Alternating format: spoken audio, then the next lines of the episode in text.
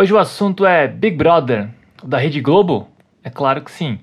Big Brother, o programa de TV que é também uma competição onde o vencedor leva um milhão e meio de reais livre de impostos. Mas para mim, o melhor do que você pode tirar do programa não é o prêmio, são as conexões que você pode fazer com os participantes e com o público. Eu sou Alexandre Sato e esse é o Radar 82.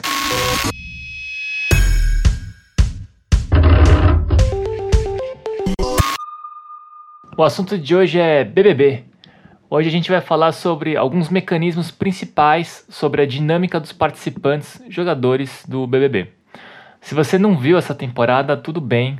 O BBB vai ser só um gancho para falar sobre escassez, controle e o mais importante, conexões.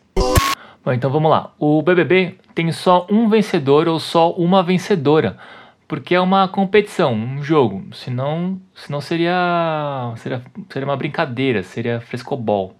Na edição desse ano, 2020, foram 20 pessoas e só uma vai ganhar, afinal, no caso, é hoje à noite. Portanto, a escassez é uma parte central no programa. E você deve conhecer as regras gerais, são simples. Os participantes do programa se votam e os mais votados vão para uma eliminação onde quem de fato elimina é o voto popular, que é o chamado paredão. Ir ao paredão é correr o risco de sair da competição. É um momento de extrema vulnerabilidade, você não tem mais o que fazer. E onde tem risco, tem medo. Ninguém quer correr esse risco, ele é muito caro. Ninguém quer passar esse medo. O paredão é o clímax do programa e ao mesmo tempo o grande vilão. E como eles jogam? Como eles escapam desse grande risco? Justamente fazendo conexões com os outros participantes e se protegendo dos votos e das indicações dos outros.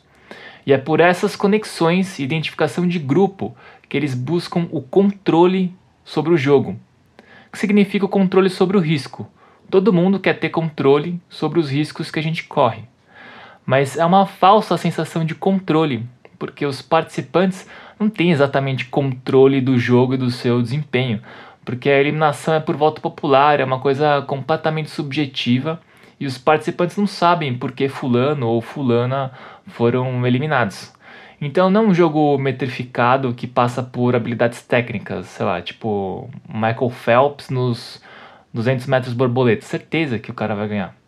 Então eles jogam muito no escuro, com poucas informações, um negócio completamente intuitivo.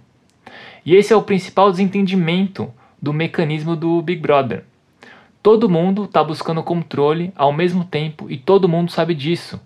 Aí de repente alguém sendo gentil com você pode haver outras intenções, alguém falando sobre você só pode estar tá tentando te prejudicar. Nesse ambiente tem medo, escassez e falsa sensação de controle. Num lugar assim, é difícil estabelecer conexões. Todo mundo está meio na névoa, sem conseguir ler muito bem a situação e prever o futuro e com medo. Então, como gerar um BBB ou um ambiente que favoreça a conexão? Ele só fala é, vamos e Aí quando é, fala de volta, aí ele acha ruim o grito. Pode, eu tô achando ruim? Grita mais, grita. Não, falou que ia fazer mais. No eu tô falando de. Você, você chegou ontem. Parada, Vamos conversar. Eu quero conversar numa boa. E você só escutou a de hoje. Vai, pera! Pare de gritar! Imagina um participante que atacasse os principais pontos que dificultam as conexões, segundo o nosso podcast aqui, né? Que são o controle e a escassez. Então, começando, que tal abrir mão do controle? Eu também vou abrir aqui um pouco mão do controle do episódio. A partir de agora, ó, não tem nada mais escrito, roteirizado. É claro que tem alguns pontos que eu já sei que eu quero falar, mas eu não escrevi, vou navegar um pouco aqui sem controle. Então vai ser um episódio mais falado, é, com esses gagueios, enfim.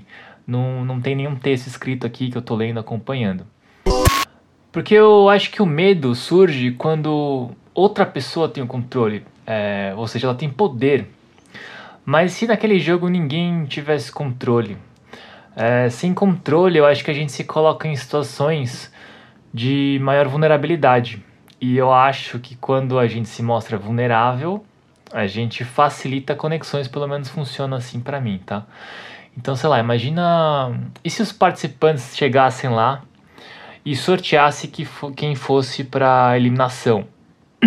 tipo, semana 1, um, é, sei lá, Ricardo contra Jorge. Semana 2 é Flávio contra Milena. Semana 3 é Renato contra Suzy e assim por diante. Sei lá, sorteando dedos. É, eles têm, não sei, os caras inventam lá, assim tem pra cacete. Porque se não existe controle da possibilidade de, de ir pro paredão, você não tem nada que você possa fazer a não ser aproveitar melhor e lidar com essa situação. E aí todo mundo, se de repente todo mundo entregasse o controle para sorte e para o público, para o público já tem mesmo, né? Mas aceitar isso, abraçar isso.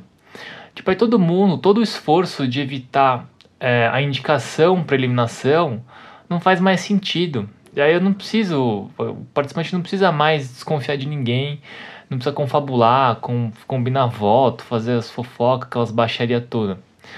E acho que todo mundo podia se relacionar melhor e se conectar melhor, porque não tem nada que você possa fazer para evitar o risco de eliminação. Então, se não tem nada que você possa fazer, sei lá, abraça o capeta e capota os carros nas festinhas, que não tem remédio, remediado está. E lá no Big Brother, é, ele tem um regime de escassez, né? Só tem um prêmio para um vencedor. Mas e se fosse criado de repente um sistema, um ambiente de abundância? Você iria pro BBB? Todo mundo já fez essa pergunta numa conversa de bar. Todo mundo já fez, já respondeu. Todo mundo. Não vem que não tem. Aí tem sempre um amigo ou amiga que fala jamais, minha privacidade, blá blá blá blá, beleza, tá? Entendo isso, eu também concordo. É, mas eu acho que as pessoas não iriam porque esse ambiente de competição do Big Brother é uma situação que envolve muitos riscos, né? Sei lá, como eu falei aqui. Só tem um vencedor, mas todo mundo tá exposto. Aí parece que o risco não vale muito a pena. Mas se a proposta fosse. É, você passaria três meses de férias com 19 desconhecidos para ganhar 75 mil reais, livrão aí de imposto no seu bolso. Ou, ou melhor ainda, se você ajustar o discurso para. É, você passaria férias remuneradas com mais 19 pessoas bonitas ganhando 25 mil reais por mês por três meses?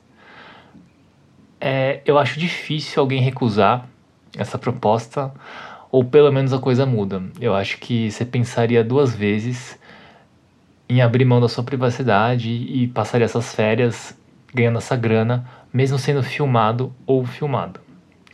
Se eu não entendeu a conta, eu peguei um milhão e meio e dividi entre todos os 20 participantes, né?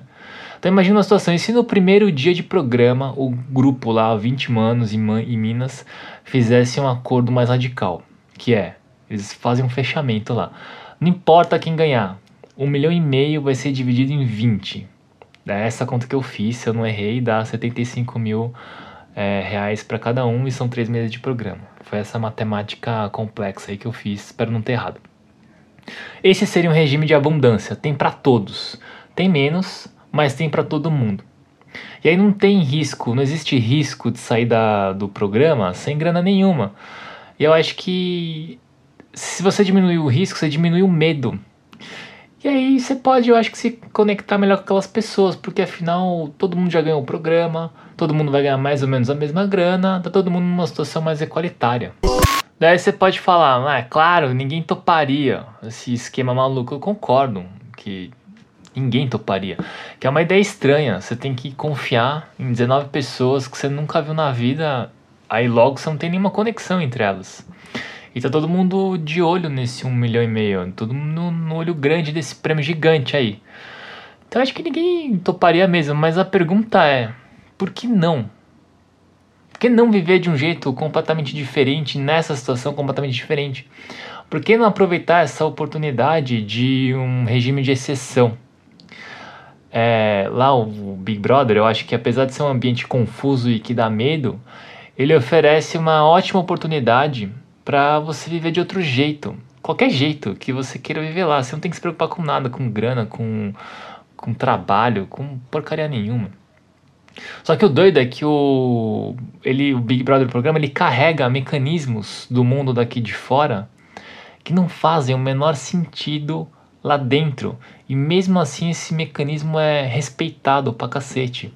Tipo, o rolê das estalecas. Estaleca é a moeda local lá, o dinheiro lá local. E aí o Babu agora, o cara tá com 3 mil estalecas, é muito dinheiro. Mas por que acumular estalecas? Faz menor sentido. Por que pensar em dinheiro naquele contexto. Ninguém vai morrer de fome se você não tiver dinheiro para comprar comida, sei lá. O programa lá, o Boninho, mano, o cara vai ter que te alimentar, senão não tem programa. Daí o Babu tá com 3 meses pra quê?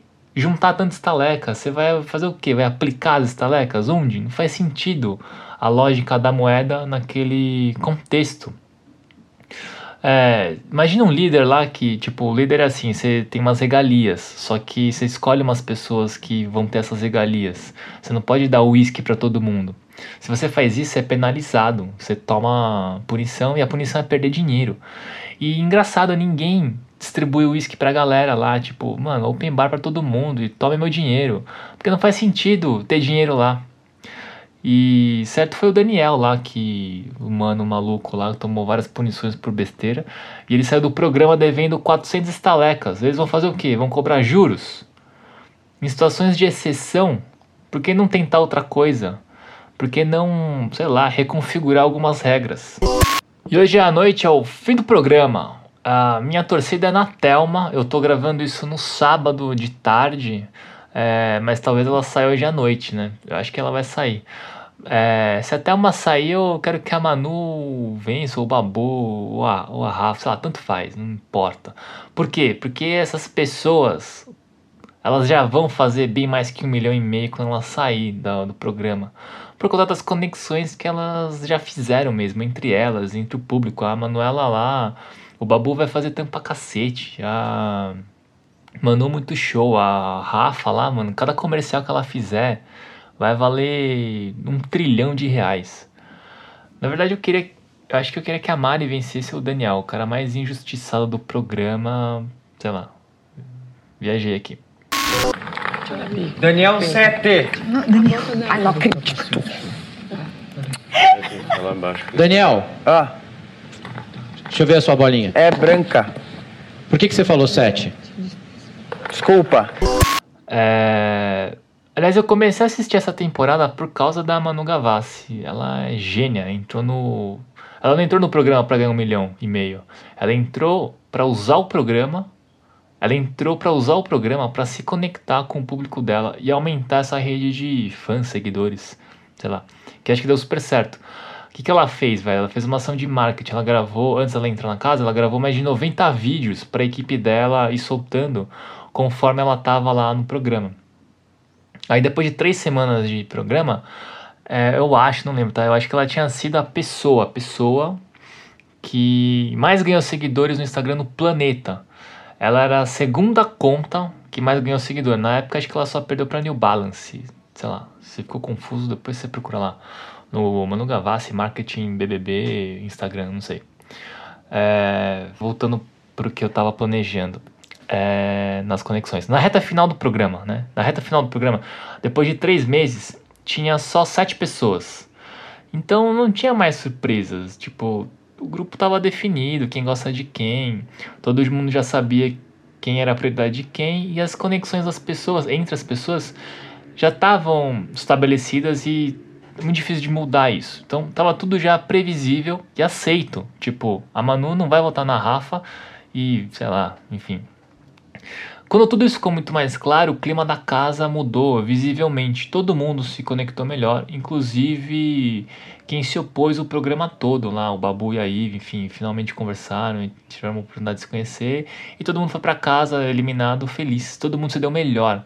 O clima do programa mudou e até umas pessoas lá tiveram mais destaque e tal, enfim. Se conectar é difícil, exige coragem, esforço exige assumir riscos de rejeição, de julgamento, de não ser valorizado, de não ser ouvido, de não ser compreendido, não ser reconhecido como a gente espera. Mas ao mesmo tempo, se conectar é a principal motivação pessoal para eu fazer esse podcast. É uma, o que motiva é uma construção e conexão com uma audiência, não importa o número. Importa se a gente está ou não conectado de alguma forma. É, ter feito um episódio semana passada indicado por alguém foi muito legal. Gostei muito. Valeu já de novo. E é isso que eu procuro com essas mensagens. Algum tipo de conexão é, entre quem faz e com vocês que curtem de alguma forma ouvir isso aqui semanalmente. E aí, especialmente nesses tempos sombrios de exceção, de medo, de névoa, de falta de controle e de escassez, eu acredito muito no valor das conexões para ajudar todos, pessoas, negócios, marcas, instituições, iniciativas, todo tipo de organização que envolve pessoas. E, sei lá, para todas as necessidades financeiras, de saúde, de entretenimento também. E principalmente para para aplacar a nossa solidão nesses tempos. Então, vamos de conexão também nesse podcast. E aí, para eu ter um pouquinho mais de conexão com vocês, eu também dou uma parte do controle desse podcast para vocês, tipo na semana passada. É uma tentativa minha de me conectar com a minha audiência. Sobre abundância, infelizmente, eu não tenho como oferecer para vocês a abundância de um milhão e meio de reais, 25 mil reais por mês, por três meses. Mas o que eu posso oferecer para vocês é esse podcast de graça, essas ideias, o meu tempo, o meu esforço. É tudo isso por enquanto que eu e a 82 oferecemos para vocês, tá? E para falar, para chegar nisso tudo, a metáfora que eu escolhi hoje foi o BBB. É, sei lá, se você acha que o BBB é muito tosco e só é entretenimento barato, duvidoso e ruim mesmo, eu não discordo totalmente, né? Mas falei sobre o assunto e eu falei que eu acompanho essa temporada e tô bem envolvidão na parada. E acho que esse foi o risco e, sei lá, né, fazer um episódio um pouco no escuro, falar assim abertamente sobre o podcast, é, talvez seja me colocar em uma situação um pouquinho mais vulnerável. E, como eu falei, é, entrar em situações de vulnerabilidade para mim facilita conexões. Então, tô aqui de alguma forma me expondo um pouco mais.